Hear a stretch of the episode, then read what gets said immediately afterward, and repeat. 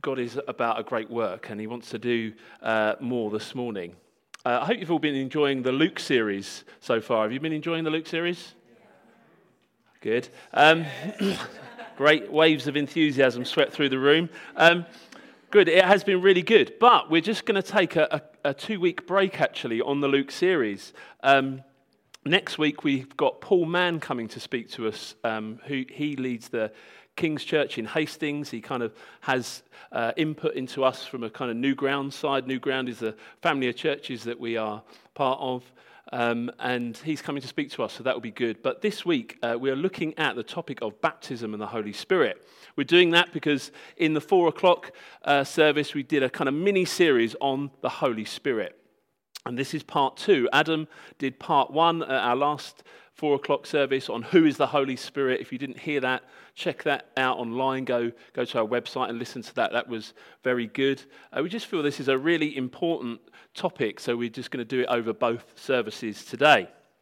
Um, so, when Adam started last time looking at who is the Holy Spirit, he talked about the Holy Spirit not being this kind of weird, scary force that comes in. We can often, when people might talk about the Holy Spirit, it can be uh, relayed as kind of like the force. You know, like when they talk about it in Star Wars, it's the force. You know, the force is with you. No, it's not like that. The Holy Spirit is a person. This is what Adam said last time. He is a person. The Holy Spirit is a person. And if he is a person, he is someone that you can relate to.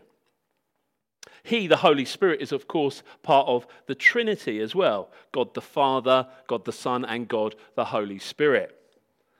Um, just before a movie, um, it's often a topic that we come up against uh, in Alpha, and people find it very confusing.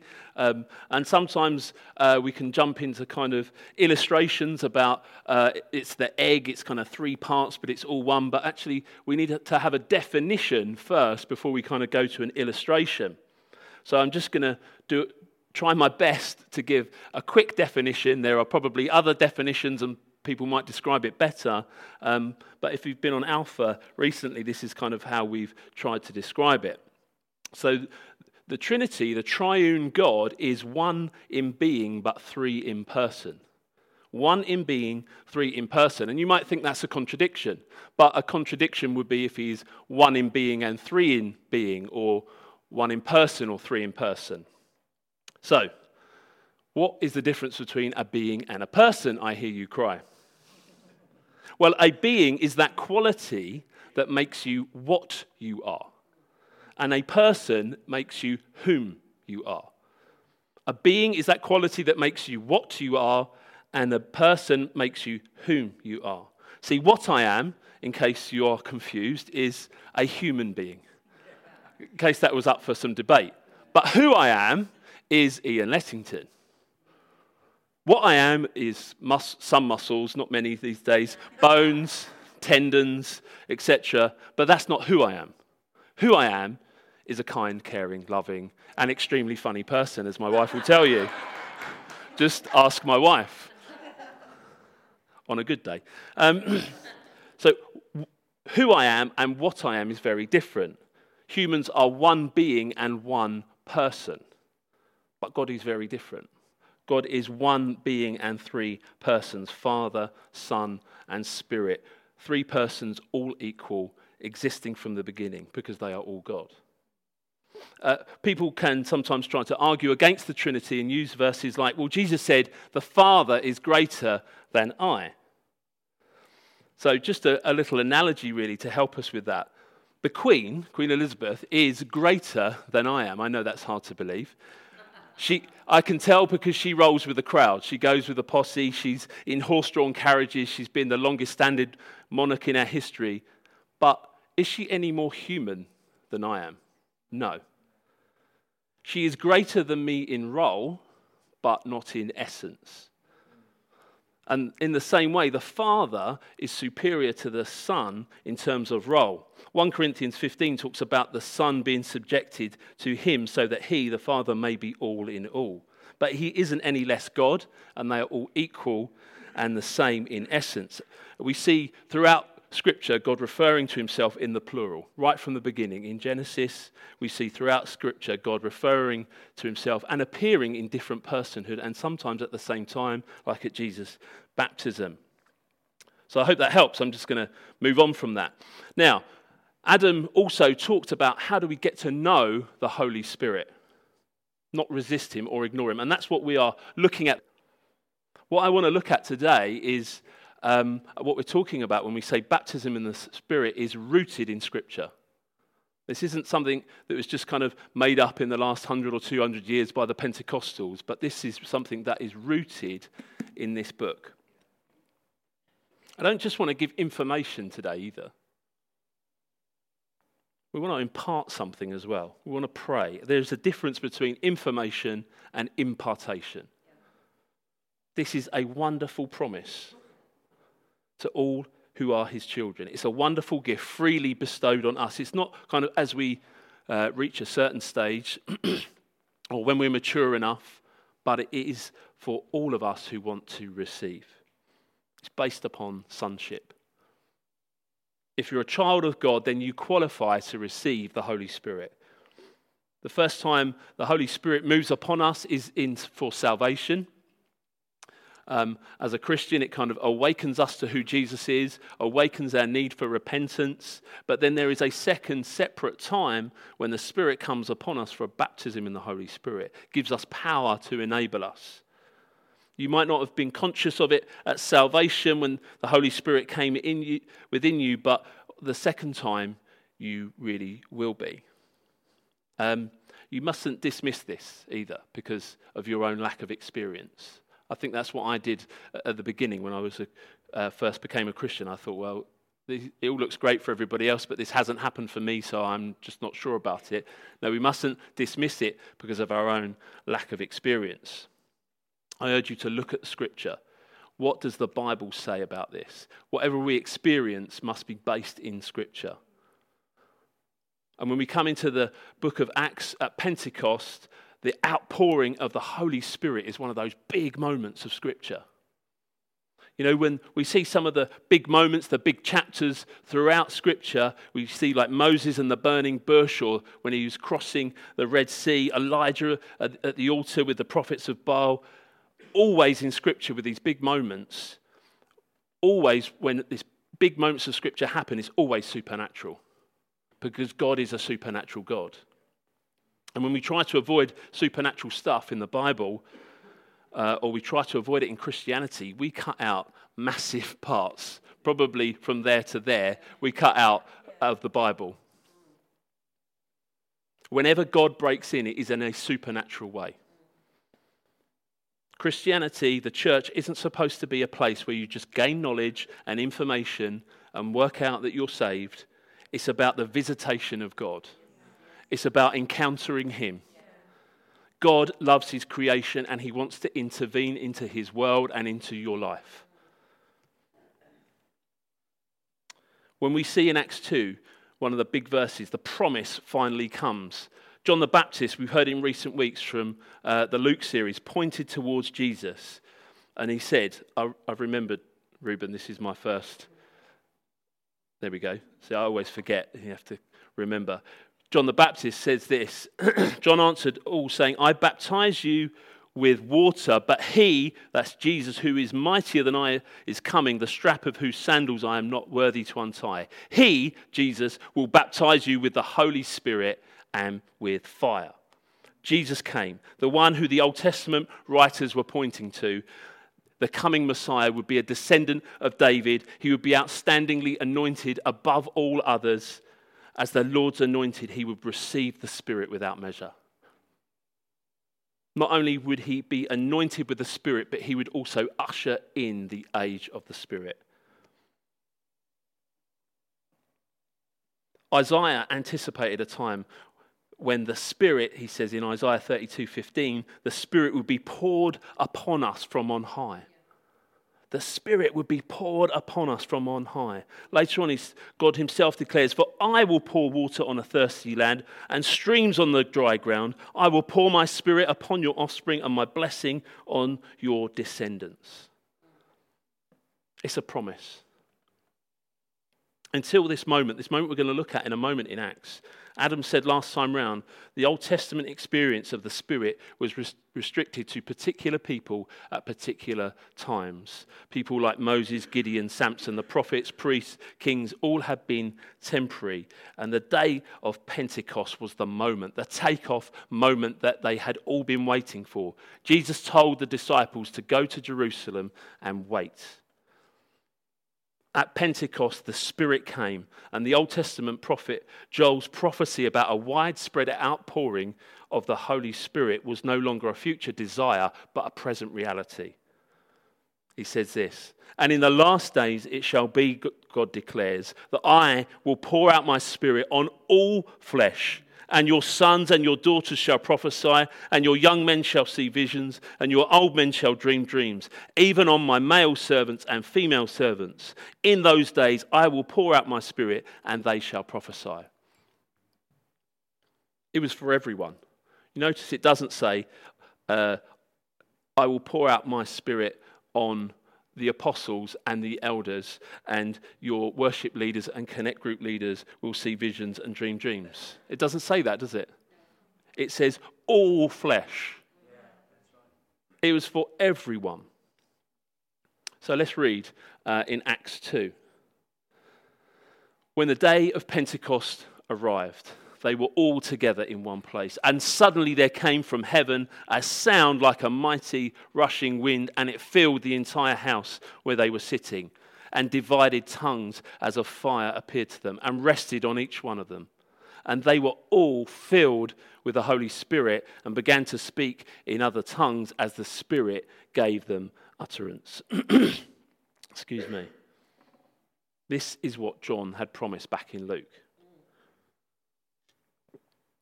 Firstly, that Jesus would take away the sins of the world.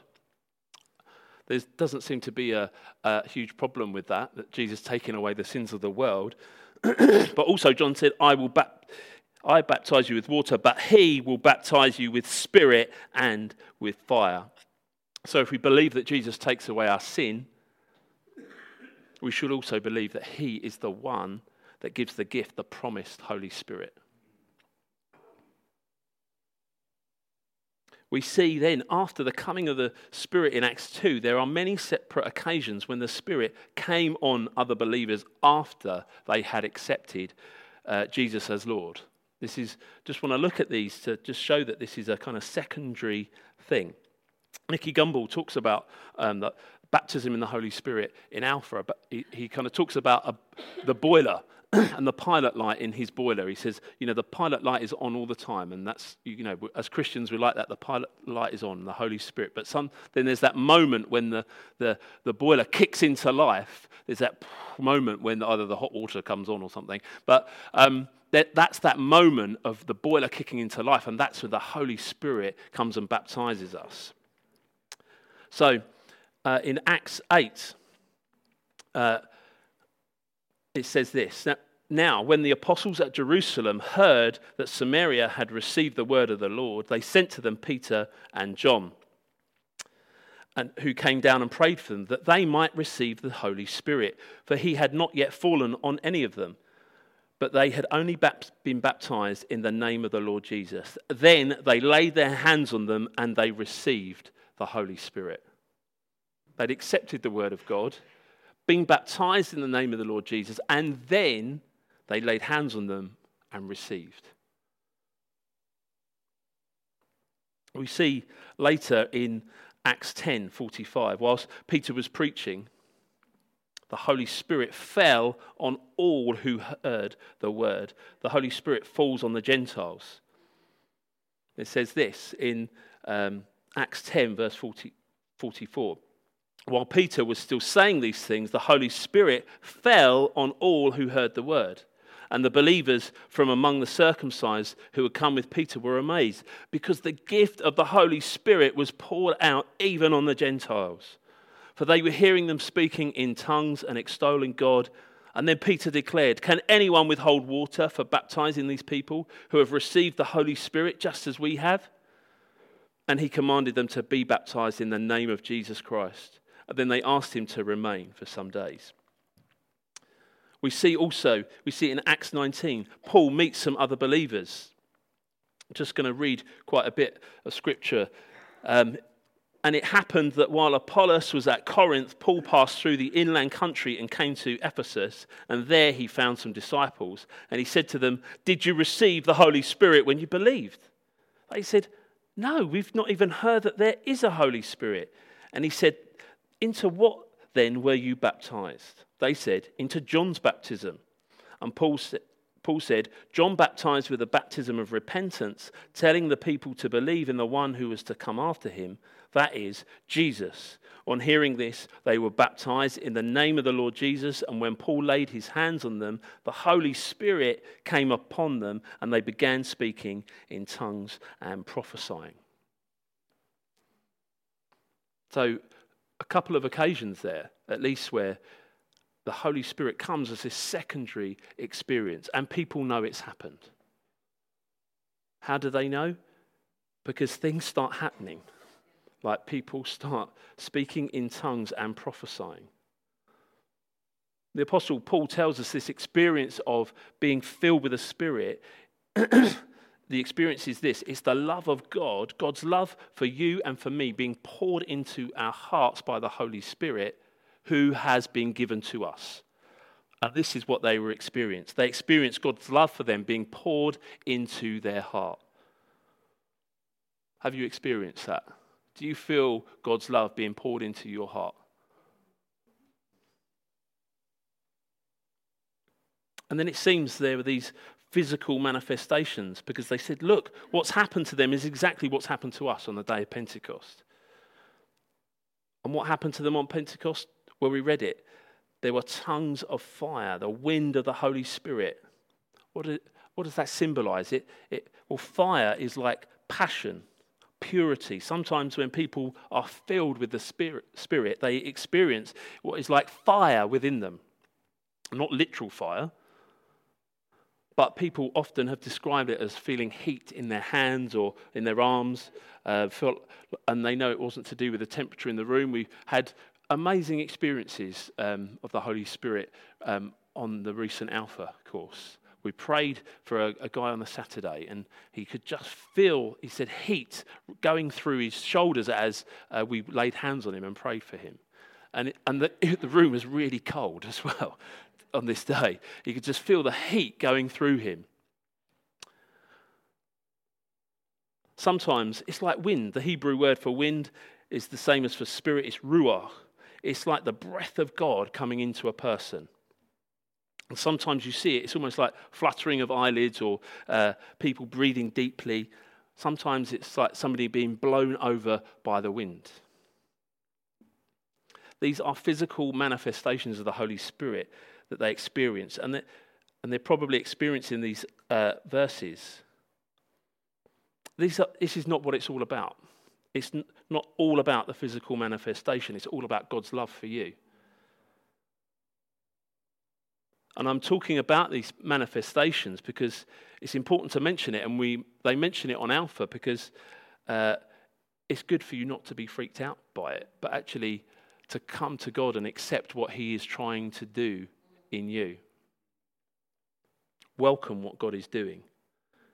He wants to be in control, not to kind of possess you in a weird way, but he wants you to experience him.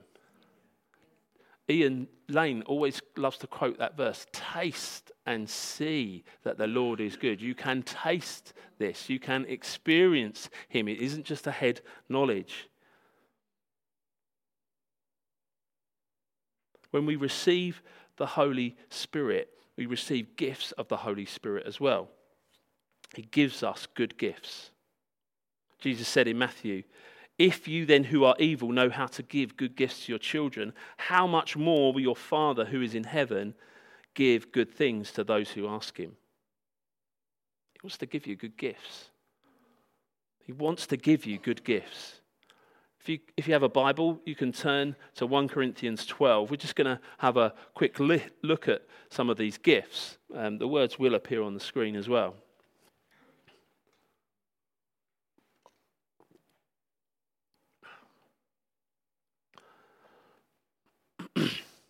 Now, concerning spiritual gifts, this is from 1 Corinthians 12, from verse 1. Now, concerning spiritual gifts, brothers, I do not want you to be uninformed. You know that when you were pagans, you were led, by, led astray to mute idols, however, you were led. Therefore, I want you to understand that no one speaking in the Spirit of God ever says Jesus is accursed, and no one can say Jesus is Lord except in the Holy Spirit. Now, there are varieties of gifts, but the same Spirit. There are varieties of service, but the same Lord. And there are varieties of activities, but it is the same God who empowers them all in everyone. To each is given the manifestation of the Spirit for the common good. Next slide, please. Thank you. For, for, to one is given through the Spirit the utterance of wisdom, and to another the utterance of knowledge according to the same Spirit. To another faith by the same Spirit. To another gifts of healing by one, the one Spirit. To another the working of miracles. To another prophecy. To another the ability to distinguish between spirits. To another various kinds of tongues. To another the interpretation of tongues. All of these are empowered by one and the same Spirit, who apportions to each one individually as he wills. this isn't an exhaustive list of spiritual gifts, but some that we can get in our teeth into, some that we can thirst for. Paul says in 1 Corinthians 14, pursue love and earnestly desire spiritual gifts. Earnestly desire spiritual gifts.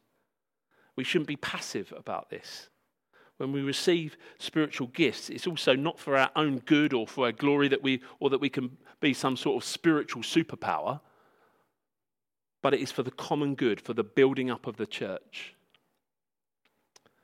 Paul urged Timothy to fan into flame the gift that is within by the laying on of hands. Speaking in tongues can easily be dismissed as well. But I believe this is a gift for today. Not just for the apostles, but this is a gift that goes beyond our own language, our own limitations. We've already seen at Pentecost the disciples speaking in tongues. Paul talks about praising God and giving thanks with our spirits in uh, 1 Corinthians 14. I'd, we could spend a whole morning speaking on this.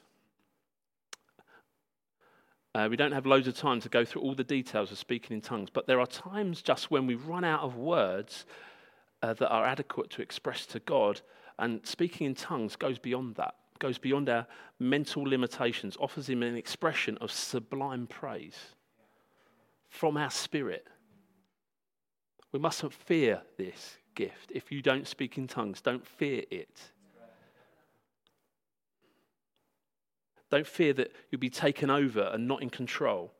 Um, I was just reading up on it this week that people have become fearful of it because there's references to like ecstatic utterances or languages of ecstasy. But Paul says in 1 Corinthians 14 32 to 33, the spirits of prophets are subject to prophets, and God is not a God of confusion, but of peace.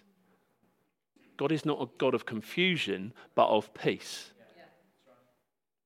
When I speak in tongues, it brings me peace, it edifies me. We're always in control of our actions and emotions. When we pray by ourselves in tongues, we edify ourselves. We draw closer to Him. When we do it publicly, Paul says we should wait for the interpretation. And hopefully, you've seen that over recent weeks. That's what we, we do here. If somebody speaks out loud in tongues, we kind of wait for the interpretation. So don't, don't be fearful of it. I think everybody that has ever spoken in tongues felt like they were making it up. But it's like every language that you learn, um, you just got to keep going. You just got to keep trying. It will come. And again, Nicky Gumbel says on Alpha, uh, I keep referring to it just because they're so helpful um, when they talk about the Holy Spirit, is that there aren't first class Christians and second class Christians, those who speak in tongues and those that don't. That's not, that's not how it works. If you don't speak in tongues, that's okay. But Paul urges us to try and speak in tongues. He spoke in tongues more than anybody. And if it was good for the Apostle Paul, then I think we should try it. Don't you?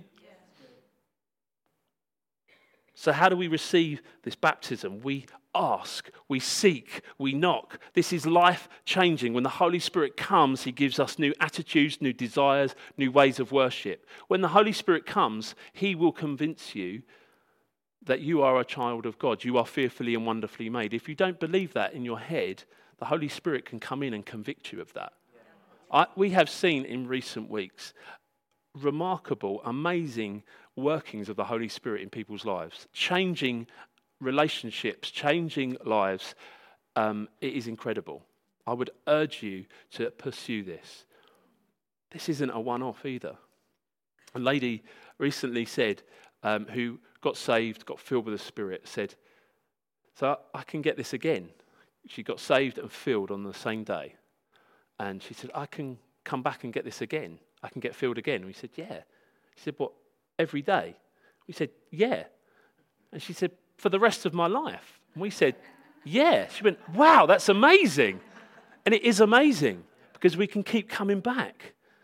When the Spirit comes, like when Samson, the Spirit came upon him to give, gave him strength to break free from his bindings, the Holy Spirit comes to bring freedom freedom from habits, addictions that spiritually bind us, the promise that rivers of living water will flow from us.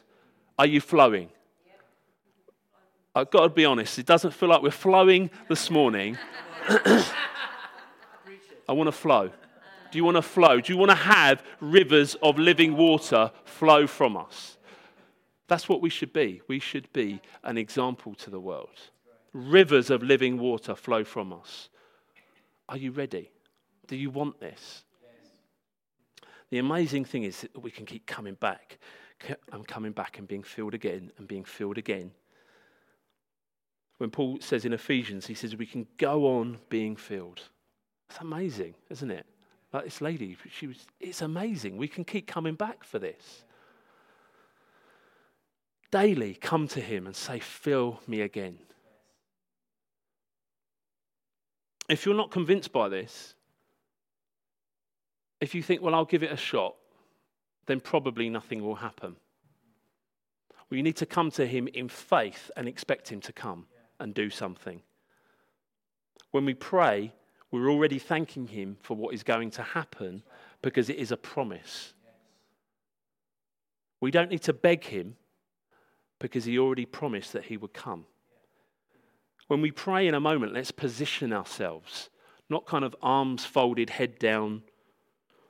Bless me if you can, Lord.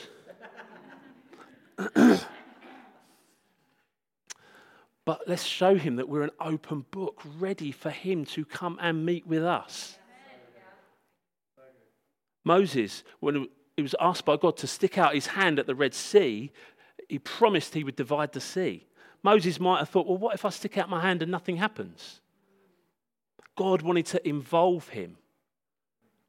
All he had to do was stick out his hand and ask. All we have to do is stick out our hands and ask him to come. God wants to involve you. Sometimes nothing might happen. You might, or you might just feel completely at peace. That's okay. But he wants to come. He wants to meet with you.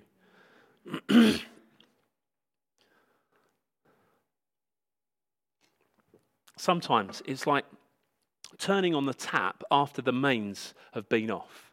There's a, a dripping, and then there's a glugging, and then suddenly there's a flow. You, you kind of have to wait sometimes. There's a little drip. Don't just go away and think, well, nothing happened. That's it. No, sometimes you have to wait for the flow to come. You have to wait for the rivers of living water to flow. We are not under pre- any pressure to manufacture something. We don't have to pretend. God doesn't need our help. Do you know that? God doesn't need our help. And some might say, well, what if nothing happens? Well, don't worry, it will, because it is a promise. It's a promise in this book. Go on trusting God, it will happen. Keep pursuing Him. Don't go away disappointed. Keep asking. You don't have to speak in tongues. Some do, some don't.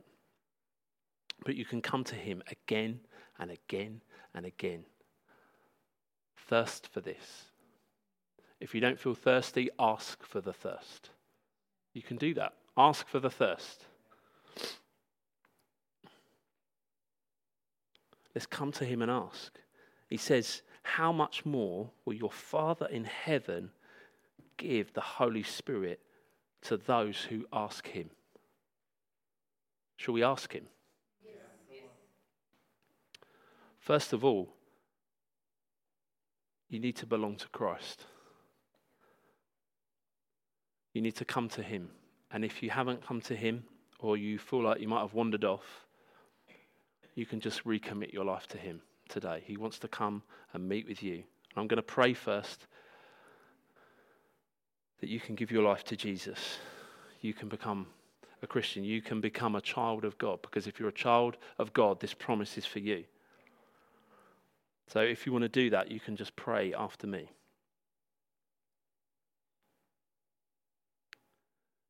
Lord, thank you that you died for me, that you love me. I'm sorry I have wandered far from you. Please come and take first place in my life by your Holy Spirit and help me live for you.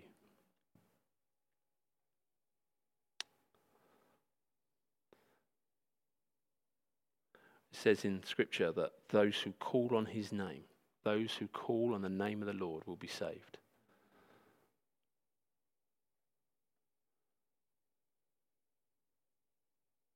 Just come to him. Just ask the band to just come back up for a moment, please. and well, we're just going to ask you to stand. We're just going to ask the Holy Spirit to come, and we are just going to wait. We've just been kind of learning and stepping out in this recently at Alpha. We've just been inviting the Holy Spirit to come, and we're just waiting. I, I like to talk, so I often used to try and fill the space. I felt like I had to help God, but He doesn't need my help. So we're just going to pray. So let's just, as a sign to Him, let's just be open to Him now. I'm going to invite Him in. This is the most ancient of prayers. I'm going to say, Come, Holy Spirit. You are welcome in this place. Come and fill us with your Holy Spirit. Whether it's for the first time or for the second or for a fresh filling, come, Holy Spirit. Let's just wait on Him. Just as a sign to Him, just hands out, saying, I want to receive from you today. Come, Holy Spirit.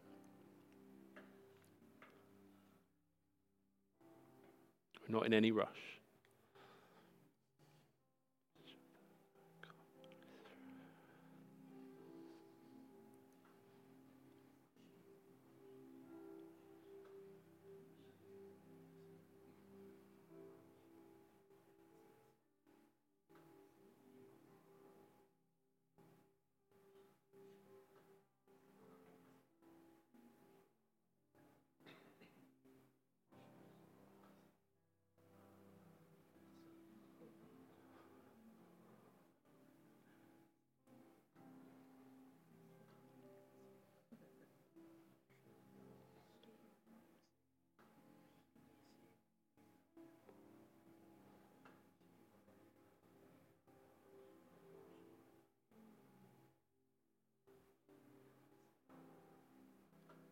Just wants to pour his love into your heart right now.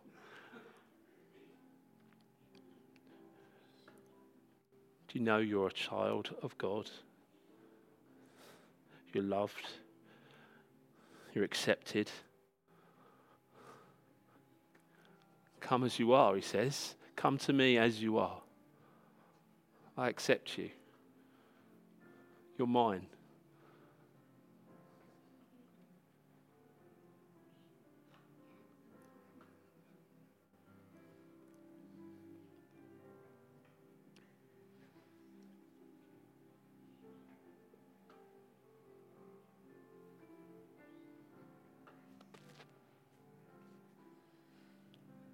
Come to me.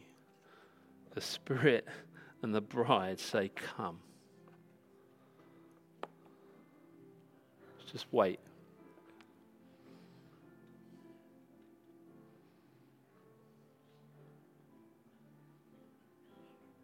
Fall afresh, Lord.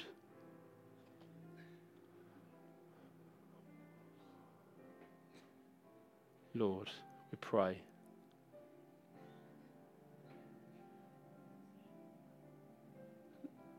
Pray, let rivers of living water flow from us today. Holy Spirit.